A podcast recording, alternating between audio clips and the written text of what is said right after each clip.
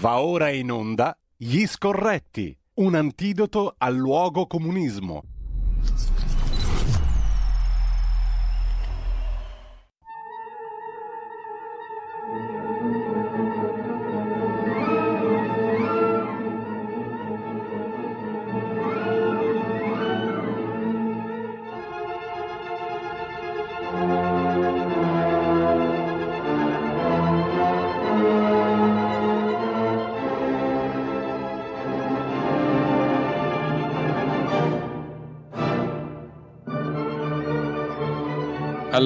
Mi dice la regia che dovremmo già essere in collegamento con Carlo Cambi, che vedo peraltro, quindi saluto, buongiorno Carlo. Buongiorno Cardinale, ho sentito un, un, jingle carinissimo prima. Quale? Quale? Quello che chi ti promette trasparenze. Ah, ecco, chi è che promette trasparenza? I ecco, giusto. Quelli indubbiamente mantengono più o meno, le promesse le mantengono, c'è da dire. Eh.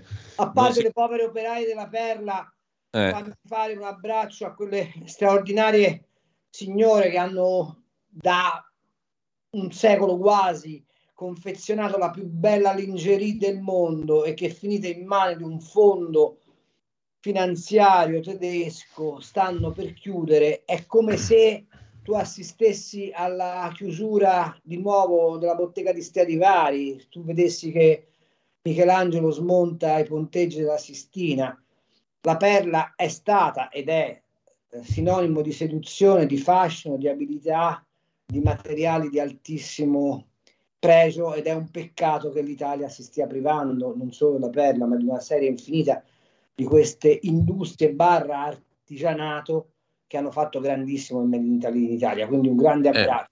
Eh, ma il fatto che tu giustamente hai ricordato, Carlo, questa cosa che tu correttamente, giustamente hai ricordato, appunto ha un carattere strutturale però a questo punto, sì, cioè non sono i singoli casi, no? Perché sono gli anni che, sono anni che, che ogni tanto si, si, occupa di qualcuno di questi casi, ma sono tanti però, quindi diciamo è un destino inevitabile.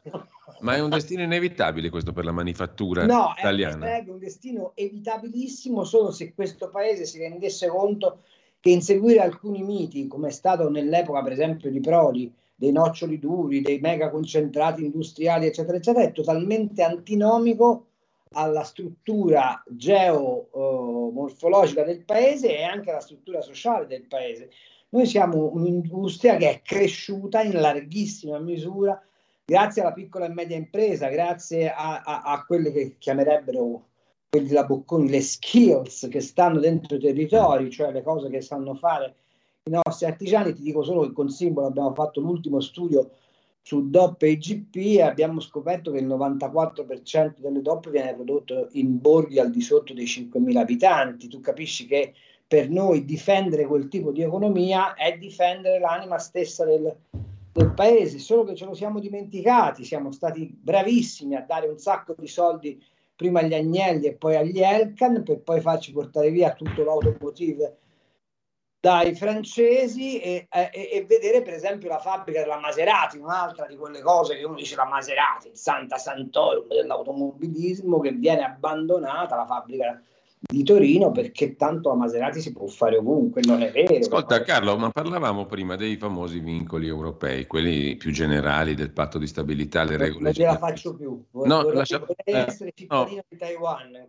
Ecco appunto, dico, parlavamo di quei vincoli, ma eh, questo fatto di non poter difendere la tua manifattura, la tua specificità, perché eh, mi sembra evidente che l'Italia ha un tessuto industriale, manifatturiero diverso da quello di altre nazioni che fanno parte assolutamente diverse. Fanno parte dello stesso club europeo, no? quindi Guarda, ha bisogno di politiche diverse per tutelare sì, la propria specificità. Allora, il fatto è, eh, quella è la, la domanda che volevo porti, questa sì. incapacità pratica di tutelare la nostra azienda, le nostre imprese per quello che sono, i territori, quello che hai spiegato benissimo tu poco fa, eh, deriva dalle regole, macro regole europee o le macro regole europee contano fino a un certo punto e tu potresti comunque agire per tutelare le tue imprese? No, potresti agire comunque per tutelare le tue imprese, mm. ma il, distacco è un distacco culturale, cioè vedi, se tu... Cioè, sei... perché mi viene da dire, tutto ciò ha coinciso e si è accelerato enormemente con il famoso discorso dell'entrata in Europa, no? dal 92 in avanti. Esatto. È solo una coincidenza oppure perché no, si poteva no, fare diversamente? Cioè, questo volevo dire. Cioè, è un allora, percorso inevitabile perché tu sei entrato in quel club o potevi comunque, diciamo, fare diversamente, agire diversamente, allora, tutelare le tue imprese? Dovevi entrare in quel club avendo prima predisposto gli anticorpi perché la struttura economica del tuo paese non venisse alterata dall'incontro con quelle altre economie. Ti faccio un, ti faccio un esempio, guarda che calza proprio a pennello. Ne parlavo l'altro giorno con Paolo De Castro, che è uno del, del PD, quindi non è manco uno dei nostri, grande tecnico di economia agraria, è stato anche ministro dell'agricoltura, che si è battuto come un leone per il nuovo regolamento delle DOP e delle IGP in agricoltura. Bene, sai cosa mi dice lui? Siamo stati in quattro paesi, noi, la Francia, la Spagna e la Grecia e in parte il Portogallo, a batterci per questa cosa. Perché quelli del nord, qualsiasi cosa gli dici rispetto alle DOP, al regolamento, alla, alla campagna, alla ruralità, non gliene frega niente. Anzi, le vivono come un fastidio. E infatti accolgono a braccia aperte le multinazionali della nutrizione perché gli risolvono un problema. Ma tu non so se hai mai, via, sicuramente hai viaggiato come me, l'Europa, ma la differenza tra il paesaggio dell'Olanda, del Belgio, eh, della Lituania, della Lettonia, de- della Germania e il paesaggio del sud della Francia, dell'Italia, del Portogallo, della Spagna, della Grecia, è percepibile a tutta prima. Tu fai migliaia di chilometri in mezzo all'Europa dove non incontri anima viva. Da noi sono tutti piccoli centri, piccoli paesi e sono tutti elementi produttivi mm. di comunità. È chiaro che non hanno le masse che può avere la Volkswagen in Germania, ma tu non puoi tarare un modello economico che riguarda produzioni che so di ferri battuti sul modello della catena di montaggio di, di Wolfsburg de, de, Volkswagen. Questo è stato l'errore. A questo aggiungi che anche sotto il profilo del credito, per esempio, eh, noi avevamo bisogno delle casse rurali, delle casse di risparmio di prossimità che scommettevano sulla bottega perché si fidavano dell'abilità del, del, del, dell'artigiano e lo finanziavano. Se tu mi metti i parametri di Basilea, per cui io che produco, che so io, Barrick Botti, devo avere gli stessi parametri che, che ha la, la, la, la, Dow Chemical, eh, per avere credito è evidente che mi, mi stai ammazzando. Ma tutta sta roba qua non è che eh, come dice la Schlein, non l'abbiamo vista arrivare, la sapevamo che era così, ma perché è successo, e qui arrivo alla critica politica, perché abbiamo mandato a trattare di questa roba della gente che come è fatta una pialla, come è fatta un aratro, non ne sa nulla. In più con un bagaglio ideologico che è appartenuto al PC e a tutta la sinistra e che appartiene ancora al PD, che la piccola impresa, siccome è manifestazione di libertà di intrapresa e non è controllabile, è nemica dello Stato. Facci caso, tutti i tuoi artigiani della Brianza, tutte le piccole imprese della Padania, come sono, come sono state percepite per anni? Quanto sono state snobbate dalla Confindustria? Dovresti parlarne con Paolo Agnelli, eh, per sapere la, la, condizione in cui si sono trovati i piccoli e medi imprenditori del nostro, del nostro, della nostra Valle Padana, ma anche delle Marche, ma anche della Toscana, ma anche del Lazio, ma anche della Campania. Sono stati sempre percepiti come nemici dello Stato, perché presunti evasori, perché eh, non stavano dentro le logiche delle macro slide della Bocconi e perché avevano un solo difetto, davano da mangiare alla gente direttamente, cioè non facevano mediazioni, non passavano attraverso il potere politico, semplicemente si spaccavano la schiena esattamente come i loro operai per costruire la grandezza di questo paese. Tutto questo ha perduto ormai dal 1996, il primo governo Prodi, totalmente protagonismo e tutele. E oggi sei costretto a rilevare cosa che ha fatto ieri il Sole 24 Ore, che immagino tu abbia raccontato in rassegna stampa, che il 65% del gettito dell'erario di questo cazzo di paese è fatto dal 14% dei contribuenti. E in quel 14% c'è tutta questa piccola e media impresa. Allora la domanda è, è certo che c'entra l'Europa, ma c'entra anche la enorme distrazione che la classe politica di questo paese ha avuto nei confronti dei ceti produttivi. Detto questo, e mi taccio, se oggi prendi panorama, oltre al fatto che ho fatto questo mega pezzo sugli arabi che comandano il mondo a, a son di miliardi, ce n'è un altro carino, sempre fatto da me, che è dimostrare come l'ISEE sia un indicatore falso. Ma noi abbiamo fatto anche con questo governo tutte le politiche assistenziali basate sull'ISEE, il che, da conti fatti da me e insieme a, a, al professor Brambilla di itinerari previdenziali, si dimostra che se tu hai un ISEE sotto i 25.000 euro, campi meglio di uno che ne ha 40.000 di reddito, perché c'hai fra bonus, sconti, eccetera, eccetera, garantiti almeno 700-750 euro cada mese che ti vengono sotto varie forme dallo Stato.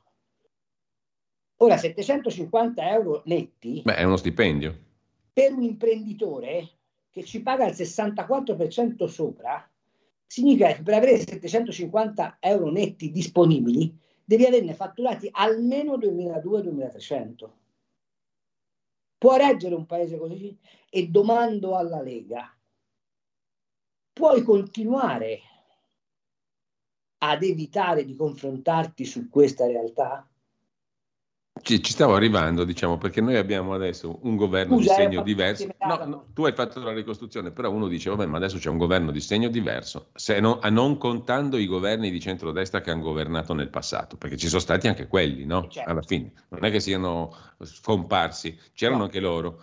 Allora, però adesso dice, c'è la sovranità alimentare, c'è il, il, ministro, il ministro della sovranità, il ministro del Made in Italy, il ministro delle imprese e dunque e dunque vai in Europa e perdi sul packaging.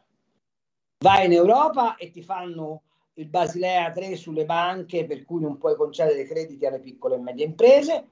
Vai in Europa e vai cercando di dire ho bisogno di rimodulare l'IVA su alcuni beni e ti rispondono ma non ci può manco per niente.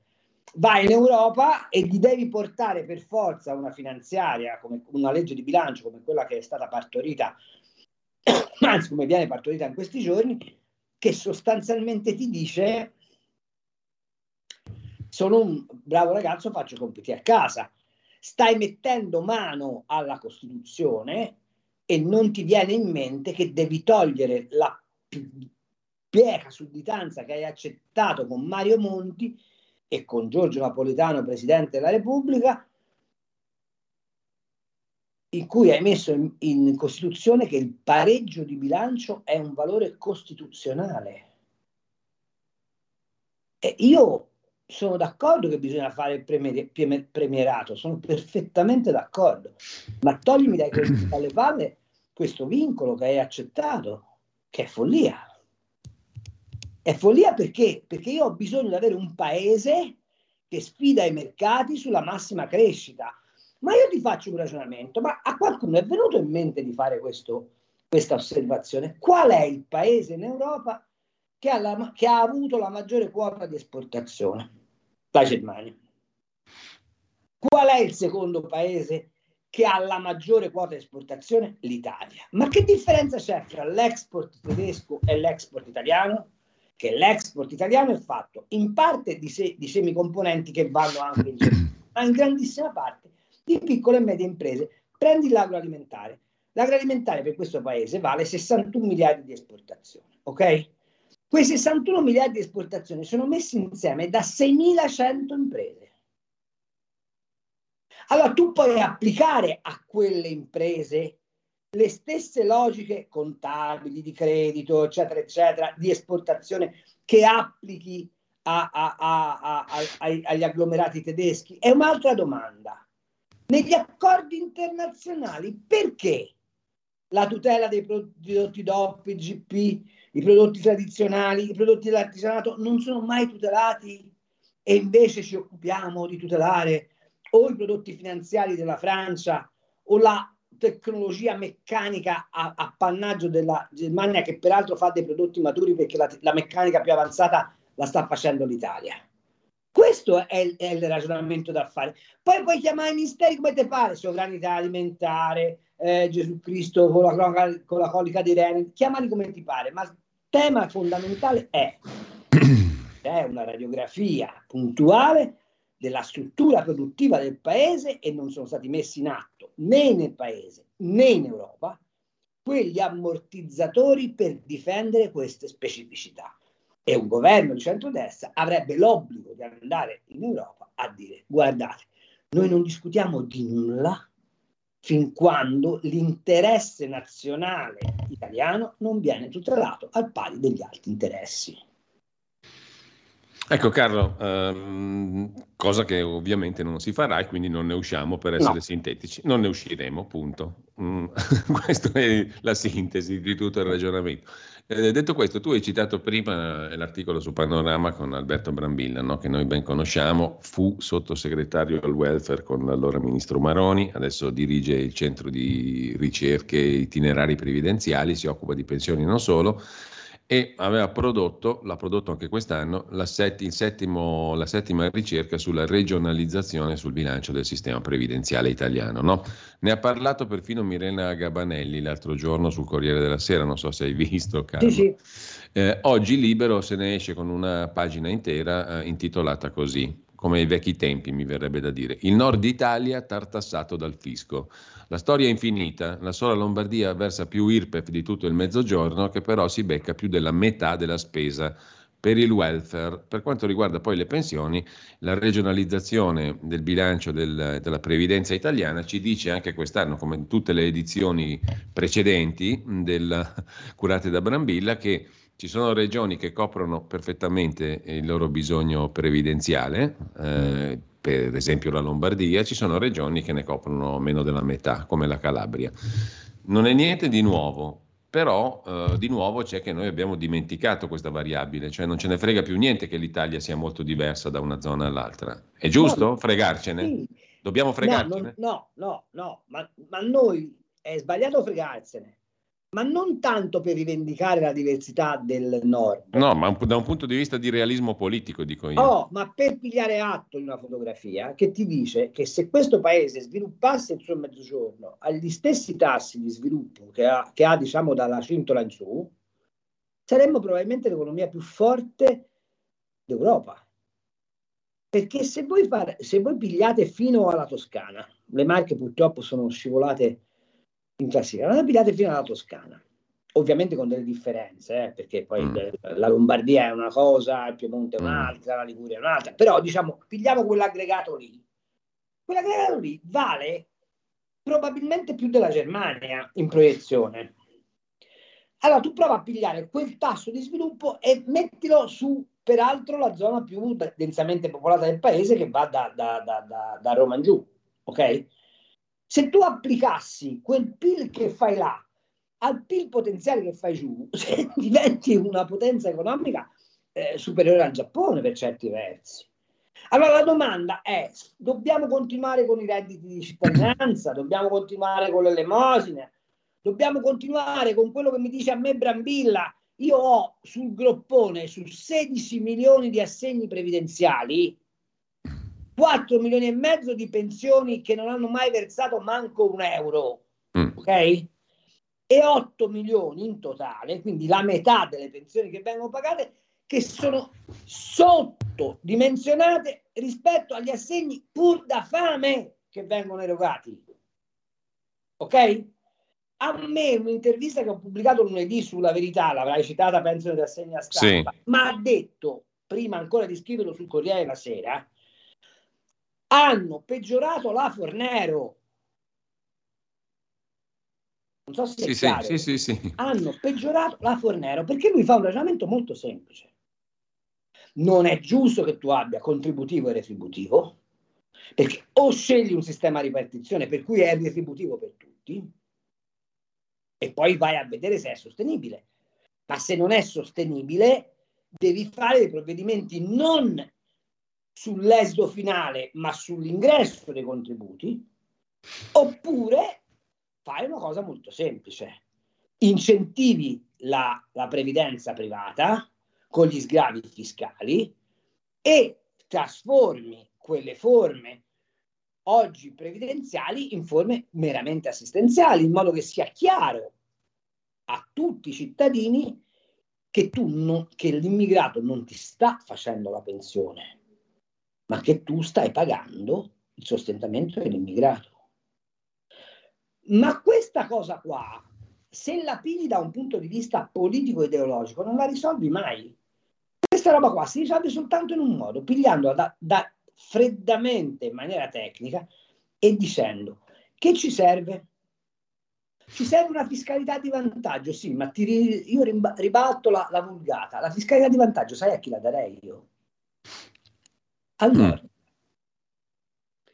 Direi il nord deve pagare meno tasse, perché se il nord paga meno tasse, ha più capienza di investimento e va giù e investe. Invece noi abbiamo fatto esattamente il contrario, cioè abbiamo preso la locomotiva che tira il paese e l'abbiamo fiaccata e poi facciamo stare la gente sui vagoni di legno tirati. Invece dovremmo fare un'altra cosa, dovremmo potenziare la locomotiva in modo che la locomotiva per correre ancora più veloce ha interesse a migliorare i vagoni del treno. È un ragionamento abbastanza logico, no? ma non c'è modo di farlo passare. E un errore che viene fatto è continuare a discutere l'autonomia differenziata in termini di solidarismo. L'autonomia differenziata va discussa in termini di opportunità di sviluppo, che è un'altra storia. Ecco Carlo, tu hai citato la, l'intervista di lunedì eh, a Alberto Brambilla, no? eh, che abbiamo citato in rassegna stampa, ma ne volevo recuperare proprio sotto questo punto di vista di quello che hai appena detto, una considerazione finale. No? Al termine dell'intervista eh, Brambilla fa questa osservazione, diciamo, i soldi andavano messi, a proposito della finanziaria, per dare vantaggio alle aziende che assumono per aumentare produttività certo. e investimenti. E invece si è scelta la prudenza, che rende questa legge di bilancio simile a quelle che l'hanno preceduta. Cioè, in sostanza, serviva una scossa all'economia e questa legge di bilancio dal lato non solo previdenziale, ma più in generale, non c'è, perché non investi sul lavoro. Del resto, per tornare al discorso pensioni, se tu hai un paese nel quale eh, ci sono zone eh, intere del paese che hanno tre volte le pensioni di invalidità di altre zone del paese, vuol dire che qualcosa non va. Perché mi sembra, mi sembra evidente che tre volte tanto non significa eh, c'è qualcosa che non torna, no? e, lo dico, e, lo diciamo ogni volta che facciamo questa osservazione. Tu stai investendo sull'assistenzialismo, non sullo sviluppo, come no, dicevi tu prima stai spendendo sulla Sì, stai scialacquando, perché, non perché stai investendo. È, una, eh. Sì, certo, è un discorso, è un verbo sbagliato, non è investire. No, non è, è corretto. Però que, ma, que... Vedi, ma, vedi, la vulgata fa sì, la, la, la battaglia delle parole ha fatto sì che sia passato il concetto che assistere è vantaggioso. No, assistere impoverisce il paese. Scusa eh, se mi sono permesso questa correzione. No, no, no, ci mancherebbe altro. Il problema è che qui non sembra che nessuno abbia questa filosofia in no. testa. Forse in testa magari sì, ma nella prassi no. Una volta che tu ti siedi sugli scranni di governo, la filosofia che c'è in testa sembra tra vacillare fino a scomparire. Sì, sì. Perché? Che malattia è questa, Carlo? Tu già, la, l'avevi, la, l'avevi, già chiamata col, suo, col, tuo nome, anzi non col suo nome, gli avevi già dato una definizione. Ma è la, è la malattia del, come ti posso dire, cioè, del non scontentare il luogo comune.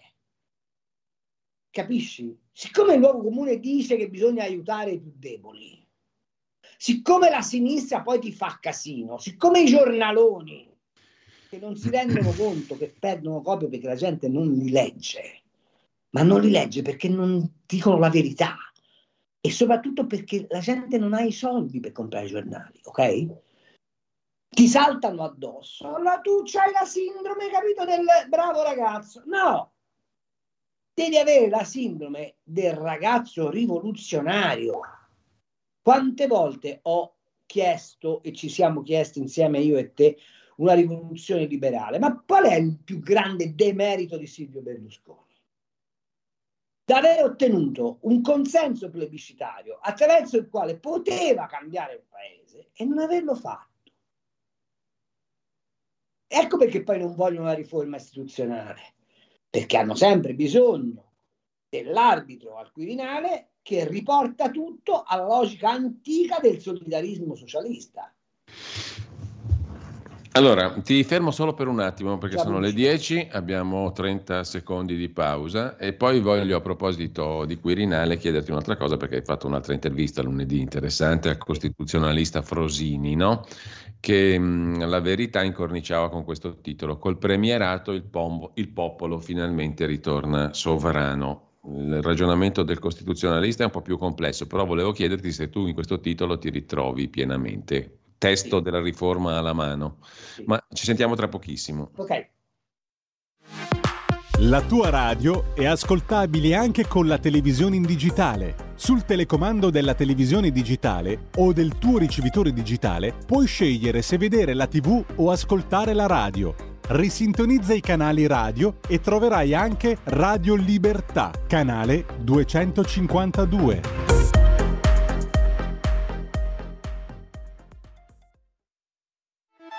Stai ascoltando Radio Libertà, la tua voce libera, senza filtri né censure, la tua radio.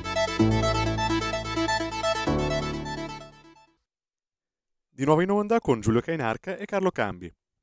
E allora ho sotto gli occhi anche, oltre al tema diciamo, delle riforme costituzionali, istituzionali, il premierato, eccetera, eccetera, e, e il giudizio mh, che ti chiedevo prima sul titolo che ho letto, sulla verità, la tua intervista a Frosini, al costituzionalista, appunto, ho sotto gli occhi anche l'apertura dell'ANSA in questo momento. I ministri degli esteri del G7, tra i quali il nostro ministro Tajani, hanno trovato un accordo per una dichiarazione congiunta a conclusione della riunione a Tokyo nella quale si sono detti più uniti che mai nel perseguimento della pace internazionale.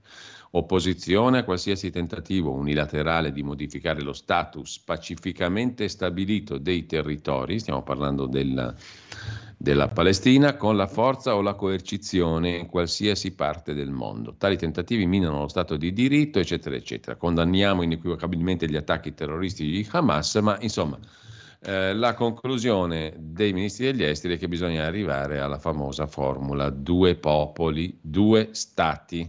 Ora, mh, mm, è da 47 che... Sì, appunto. Sì, però c'è un problemino in mezzo alla reali- prima della realizzazione di questo obiettivo, che c'è una parte di mh, attori sul territorio in loco che uno dei due stati non lo vogliono, neanche col binocolo. Uno dei due stati già nato appunto nel 48, cioè Israele. Se tu non fai fuori Hamas, come fai ad arrivare ai due allora, popoli e due stati? L'ho già detta un'altra volta, a parte che questa roba del G7 ti viene poi spontaneo di dire e io pago. Sì, io cittadino pago le tasse perché questi vanno a fare questi balletti stupidissimi che non hanno nessun senso. La soluzione in Palestina è una sola.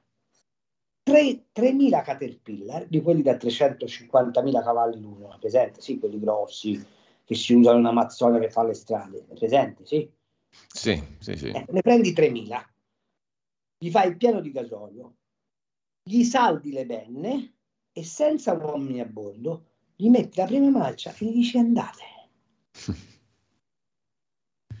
cioè, io lo capisco per l'amor di Dio, ma lì bisogna, fare una, bisogna pigliare i civili, portarli via e spianare. Sai, a me sembrano come quelli che ci hanno costretto fino adesso ad appoggiare Zelensky, no? In una guerra che non ha nessuna fine, che non ha nessun risultato, in un paese dove Zelensky, che è il paladino della democrazia, rinvia le elezioni perché ha un livello di corruzione ancora troppo alto per essere compatibile con la democrazia. E abbiamo la signora Ursula von der Leyen, mi dispiace che non abbiamo il ciugo che ci accompagna con con il nostro Antonio Danna giovedì pomeriggio, che va là e dice avete fatto progressi straordinari. Cioè, vi rendete conto di come stiamo messi? Ecco, allora, la soluzione in Palestina è una sola. e intanto ridare voce al popolo palestinese e liberarlo dalla schiavitù di Hamas e della Jihad e di tutti i paesi arabi che alla, all'araba, in maniera araba, fanno finta di non appoggiare il terrorismo, ma in realtà lo finanziano allegramente. Cioè, mi, a me è venuto da, da ridere pensando che a trattare ci sono i catarini.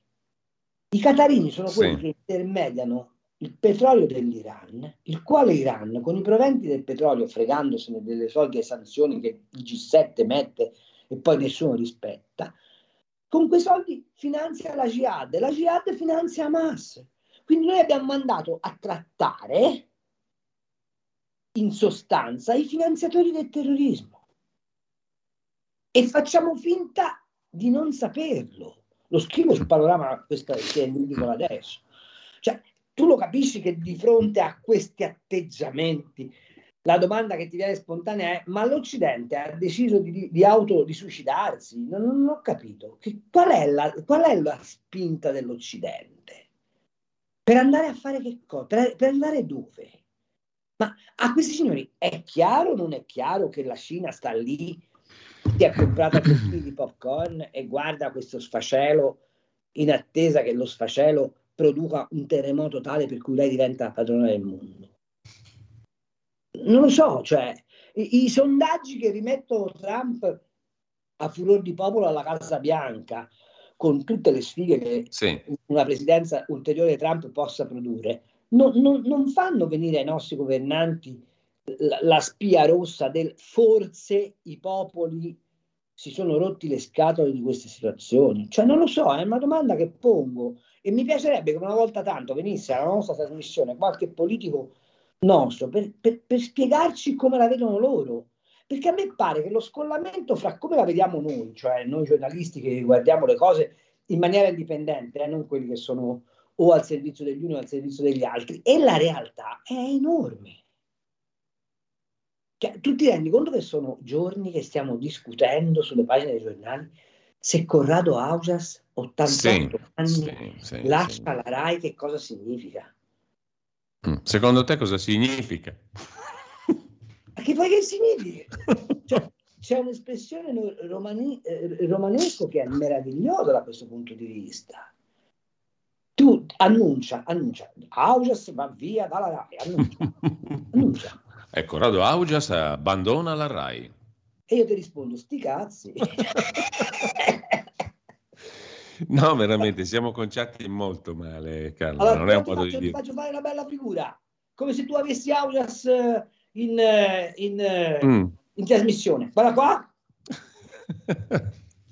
Qual è? Aspetta Questo che ti sto guardando. È il nuovo libro insieme a mia moglie, Galatai Marco II. Ah, bellissimo. La vita come palcoscenico di eleganza. Che bella eh? copertina, tra l'altro, Carlo. Eh, vedi? Guarda un po'. Piace? Te lo mando. Esatto, esatto. Sì, sì, sì. Ok?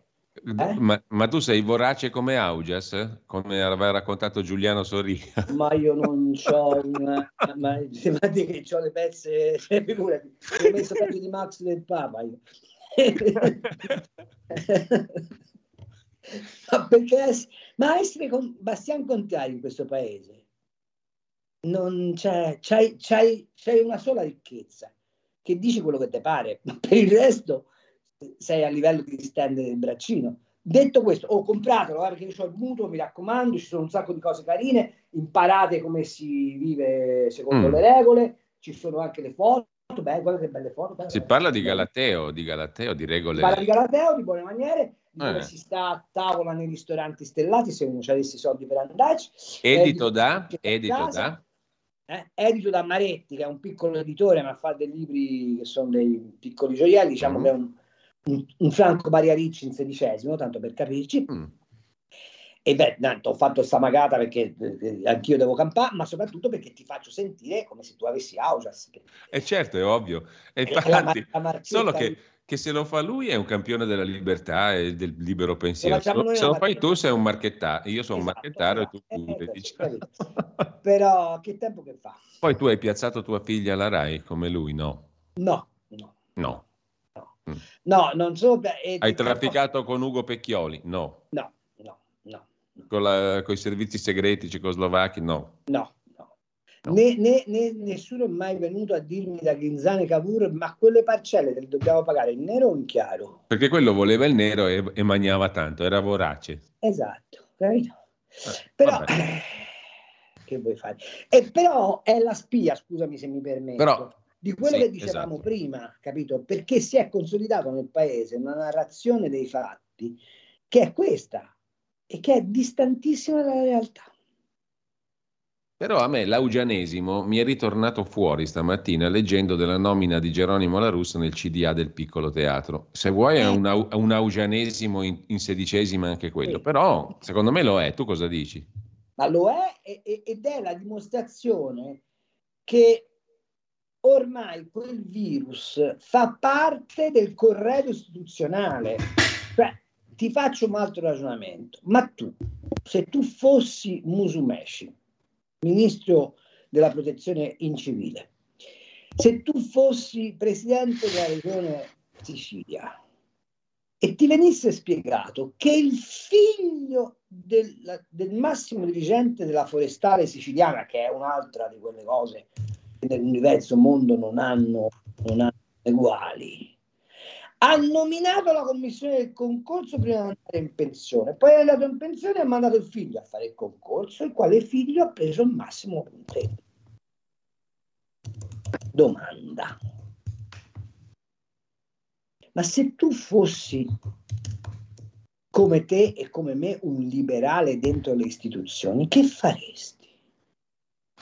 Lasceresti il monopolio del gridare a quelli che hanno inciuciato da una vita in Sicilia sotto le insegne del PD con qualsiasi potere o prenderesti i commissari di quella commissione e li porteresti di peso in procura? Eh già, intanto c'è una telefonata Carlo 02 92 94 7222. Siamo bravi però, io e te. Eh, siamo bravi sì, però bisogna che ci facciamo valere un po' di più, Carlo, perché sennò eh sì. diventiamo, diventiamo, vecchi qua. Eh. Io sono già vecchio, se no. Abbiamo una telefonata, pronto? Sono Gianni da Genova, ciao Giulio, un saluto, un abbraccio a Carlo. Stai tranquillo che ci facciamo valere con avanti al popolo, denuncia di Gerolamo, stai tranquillo che con quello noi siamo a posto. Abbiamo Avanti fatto popolo. bingo. Mm, eh, pensati un po' te a che livelli. Qua stanno distruggendo completamente il manifatturiero ti avevo mandato uh, poco fa uh, l'highlight che era stato già visto su televideo che sono scomparse dal 2012 più di 325.000 imprese artigiane che come giustamente ha detto Carlo, tra l'agricoltura eccetera, sono quelli che fanno andare il paese e noi in televisione siamo sempre lì, a parte che io non la vedo quei, quei programmi lì, sempre il caro Bonomi della Confindustria che ha sempre rotto i coglioni, per dirla con i puntini puntini. che non ha un'industria, cioè, che è una meraviglia. E, e, poi, e poi guarda, guarda, un po' il caso della Tercas che ti ho mandato un nuovo highlight che ho letto su Milano Finanza che se ne fregheranno altamente della, della mh, interrogazione fatta dall'Italia attraverso la Lega di Rinaldi per quanto riguarda il caso Terza che ci è costato dei miliardi e quindi praticamente tutto andrà a taralucci e, e vino. Altro che che premierato, Albania, tutte stronzate. Qua bisogna darci una mossa perché come politica estera to- disastro totale. Sì. Materie prime che prendevamo dalla Russia e, e si parlava di Mattei, lì, eh, la Gena Mattei, la Gena Mattei, la Russia era al primo posto negli interessi e negli scambi commerciali. Invece noi facciamo sempre gli interessi di chi?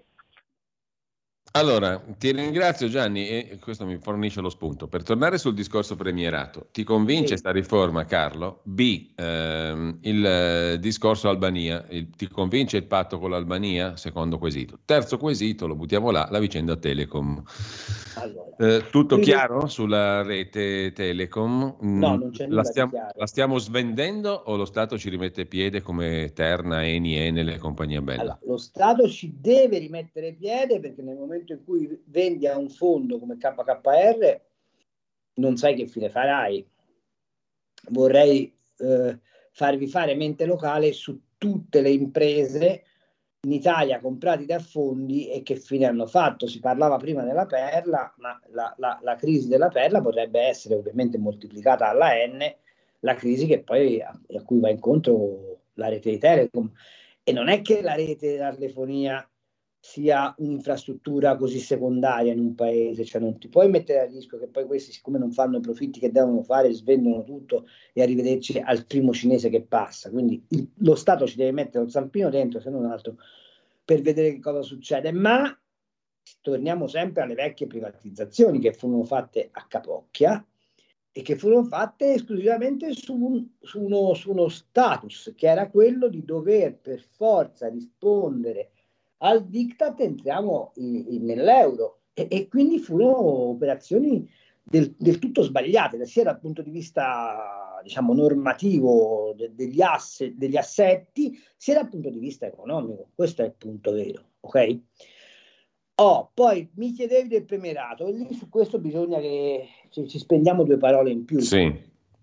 Il premierato eh, per come Frodi lo racconta e per come io lo penso, avrebbe senso, nel senso che tu ti eleggi il presidente del Consiglio, gli dai il potere di revocare i ministri, gli dai il potere di eh, chiedere lo scioglimento delle Camere perché si presenta, eh, è uno eh, dire, eletto dal popolo che dice mi hanno eletto, se mi volete sfiduciare, si ritorna dal popolo a farsi votare. Mi fa, che è successo? Mi pare di capire che in realtà non si va verso quella direzione, ma si va in un'altra direzione. Mm. Eh, sì. La Calzati l'ha un po' addolcita sta roba, per cui sì, c'è il premier eletto dal popolo, però se poi il premier va in crisi si ricorre diciamo al primo dei non eletti, mettiamola così per capirci un po' di più, poi comunque si cerca l'accordo parlamentare. E questo con la norma antiribaltone, insomma, è un po' un pasticcetto da questo mm. punto di vista.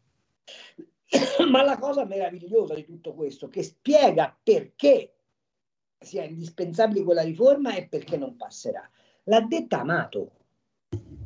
Amato che ci ha speso due pagine di Repubblica per dire la, la saga dell'odio, ma in quelle due pagine ci sono poi due righe fondamentali. Quando dice se tu metti un'istituzione eletta direttamente dal popolo, cioè il premio, in contrasto con un'istituzione eletta dal Parlamento, cioè il Presidente della Repubblica, la seconda si sgonfia come un palloncino.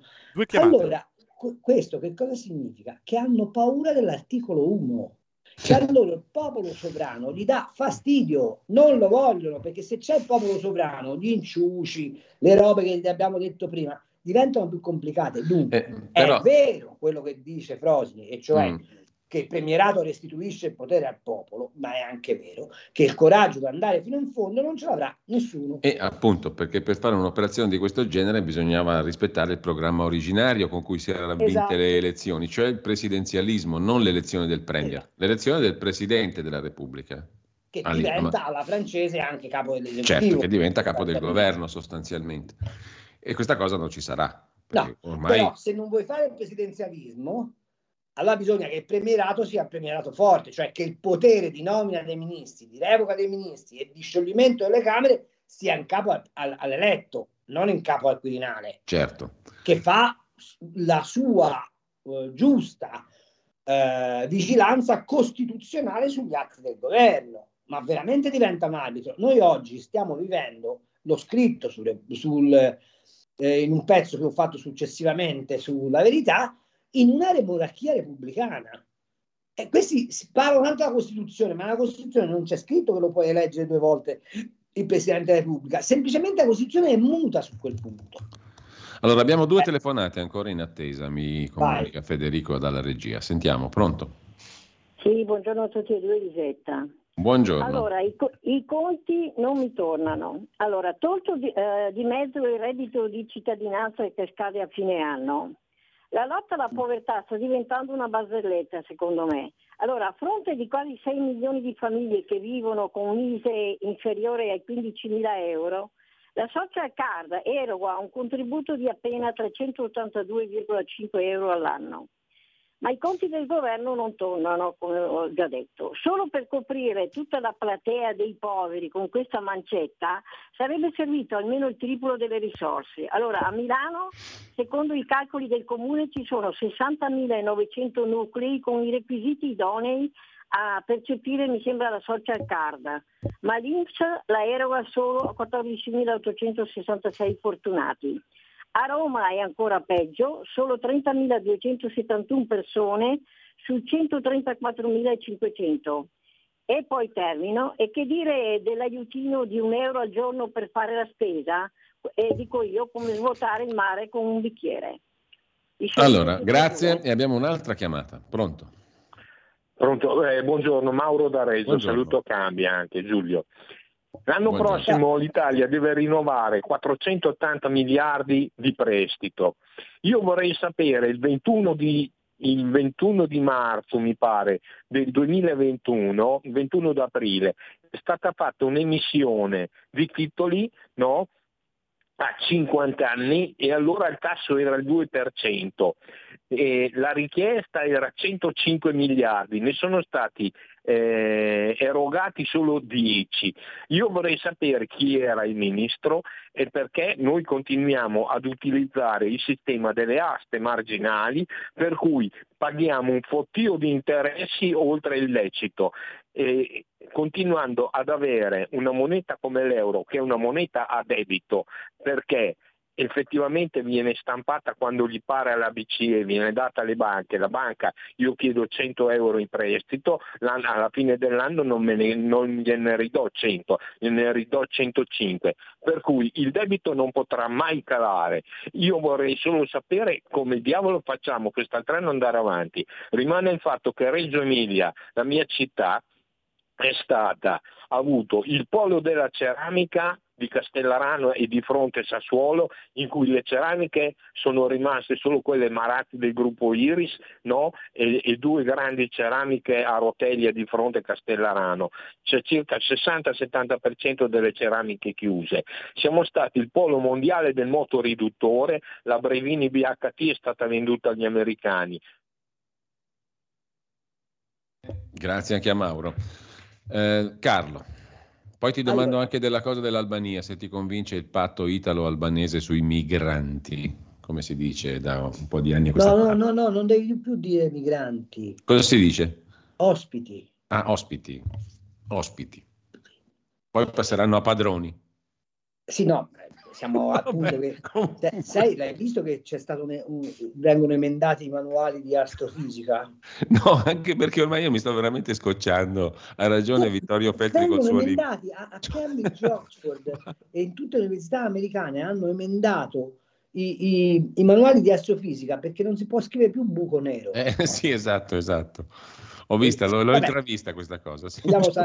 allora, sull'Albania che cosa penso? Penso che siamo alla canna del gas cioè nel senso che se tu baratti l'ingresso... Però diciamolo, ha ragione però Mattia Feltri, è simpatico sto Rama, eh? sto Premier Albania. No, Rama mi sta simpaticissimo, anche perché sembra come quello che fa i tortellini, invece che Rama Rana. Rana, giusto, un ra... uno gio... è ringiovanito rispetto al fondatore. Ah, detto questo, infatti lui ti vende come i tortellini, cioè ti dice ti vendo l'Albania, compratela. Eh, mi sembra che siamo un po' alla canna del gas, se dobbiamo barattare la prosopopea dell'ingresso in Europa, da una parte con un pazzo scatenato come Zelensky e dall'altra con, Ra- con Rama eh, per, per, avere un posto dove mettere questi migranti, anzi questi ospiti. Eh, è un accordo che forse ha un senso perché voglio dire, c'è già chi ha pensato, per esempio gli americani, di portare i, i, scusami, gli americani, i britannici, di portare gli immigrati in, um, dove li mandano? In Burkina Faso, dov'è che, che, che, li mandano? Gli svedesi che hanno detto, ti ricordi la Svezia, no? la socialdemocratica Svezia, accogliamo tutti, tutti fratelli, peace and love, love and peace. E, e ora hanno detto, ma che cazzo, cioè non entra più nessuno. Vabbè, eh, p- però è veramente, come ti posso dire, un, una specie di facita muina. Qui il tema è un altro è decidersi che non si fa entrare nessuno o che meglio si fanno le selezioni a mondo. notte, si prende la manodopera che serve con dei permessi temporanei, si selezionano e poi dopo si fanno entrare con pieni diritti a quel punto. Ma così non, non, cioè non si risolve. È, è come quando sposti, cioè, capito, metti la spazzatura sotto il tappeto che sia l'Albania, poi l'Albania non ti basta più, dove vai? In Macedonia, poi la Macedonia non ti basta più. Dove vai? Vai in giro a cercare tutti i posti sfigati del mondo per poterci portare degli sfigati che poi tanto sfigati non sono. La domanda centrale che io voglio fare è questa. Ma perché non ci si chiede come questi migranti arrivano a mettere insieme dai, dai 6.000 ai 10.000 dollari per fare il viaggio? Ma se io piglio 10.000 dollari e lo metto, li metto a confronto del reddito medio, per esempio, del Congo, con 10.000 dollari in Congo sei un multimiliardario. Perché questi vengono? E soprattutto, è possibile trovare un modo per convincerli che venire oggi non è approdare nella, nel, nel, nel, nell'Eden, ma è sottoporsi ad una vita peggiore di quella che fanno in, in, in Africa? o dobbiamo continuare con i Bill Gates, eccetera, eccetera, che vanno là e fanno propaganda al modello occidentale, mentre i cinesi gli danno da mangiare e, e, quando si tratta di votare alle risoluzioni dell'ONU, questi paesi votano tutti con la Cina. Eh, cioè, perché qui c'è un, problema, c'è un problema di diplomazia reale. Invece noi stiamo, come al solito, cercando di risolvere il problema dalla coda e non dalla testa. E quindi la scelta dell'Albania è una delle tante scelte. Poi, per amor di Dio, siccome sei sottoposto a una pressione enorme, devi avere anche una valvola di sfogo. E l'Albania sì. può essere una valvola di sfogo, ma non è la soluzione, cioè è la valvola di sfogo. Sì. Quanto alle due telefonate, per quel che riguarda la signora che ci mi parla della social card, la domanda che le faccio io è: ma perché dobbiamo dare la social card? Dove sta scritto che dobbiamo dare la social card? Noi abbiamo già un impianto di, previde- di assistenza, che sono le pensioni sociali e l'assegno unico. Ok? Basta, punto. Tutta no. questa proliferazione di ulteriori sussidi. Sì, ma infatti questi sussidi e tamponi sono indice di malissima salute. Di, mm. è cattiva salute del, del, del, del bilancio Della... dello Stato e pessima gestione. Pessima politica. Certo. Pessima politica, non servono assolutamente a nulla. Fanno titolo sui giornali, a me, fanno titolo sui giornali di sinistra, ma non risolvono il problema e aggravano le finanze. Quanto invece... No, ah, poi per me cittadino diventa anche una cosa insultante perché io ne ho piene le scatole esatto. di bonus e di elargizioni esatto. esatto. No? O, o, come i concetti di diciamo, abbiamo un problema col pronto soccorso, lo privatizziamo o andiamo a prendere gli infermieri in Nord Africa. Cioè, ma che senso ma ha? La domanda è, ma visto che a me mi levi di tasca il 64% di tasse, ma sul pronto soccorso, perché non lo devi privatizzare? Me lo lasci a me allora la scelta, no? Fin dall'inizio però. Allora mi, le- allora, mi restituisci il 40% di quello che mi levi e ci penso. Appunto, appunto. Altra cosa, e poi mi fermo, la storia dei bot. Mm, da comprare. Il, il ministro del, di, di allora era Gualtieri, il ministro del PD Detto questo, eh, perché noi continuiamo a fare questa cosa? Semplicemente perché non siamo in grado di fare l'unica cosa che ci sarebbe da fare, e cioè pigliare i 5 e passa miliardi di depositi bancari che gli italiani hanno dicendo se vi comprate il debito pubblico, il rendimento non è al 5 ma è al 10, lo sterilizziamo dai mercati internazionali e salutiamo l'Europa. Carlo. Perché altrimenti quel cappio al collo lì non ce lo leveremo mai. Carlo, il nostro tempo è finito. Eh, vabbè, Noi ci dobbiamo salutare. Uno che si comincia a divertire con Galatime, ecco, compratevi questo bel libro e poi mettilo, mettilo, ancora in primo piano, Carlo, perché lo faccio con grandissimo piacere. Galatime, Carlo ah, Cambi Petra e Petra Carsetti, Maretti Editore. Lo trovate. Non costa tanto è una bella strenna per Natale. È una bellissima cosa. la regalo a Kainarca perché altrimenti mi, mi scomunica. No, assolutamente, io lo voglio comprare. Io, no, io non, non, voglio nessun regalo, me lo per compro. Io per primo me lo compro. Grazie Carlo. Vabbè, stammi bene, statemi bene e, e comunque sappiate che il disastro è il prossimo 21. Ma io chiedo alla regia di farci sentire cosa ne pensa il mago Silvano.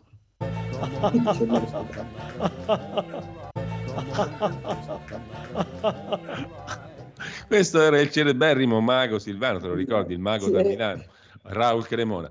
Per cui, in, a conclusione diciamo, di tutto questo, a me viene eh, spontaneo aderire a, al pensiero di Malik Maluk, un altro personaggio celeberrimo, che la, che la pensava così, Fangala e Assara Fangala. Malik Maluk, politica italiana, Fangala, traffico automobilistico, ah, Fangala, inquinamento, Assara Fangala. Ah, nazionale italiana di calcio, non piace a Malik Maluk, nazionale italiana, Fangala vicine commissaria tecnica Assara Fanga, Pippa Fanga, Costanzo Fanga, Beh, buongiorno Fanga, Renzo Arbora, ah Renzo Arbora, Assara Fanga, Teatro Italiano Fangala, Cinema Italiano, non piace a Malik Maluk, Cinema Italiano, Assara Fangala.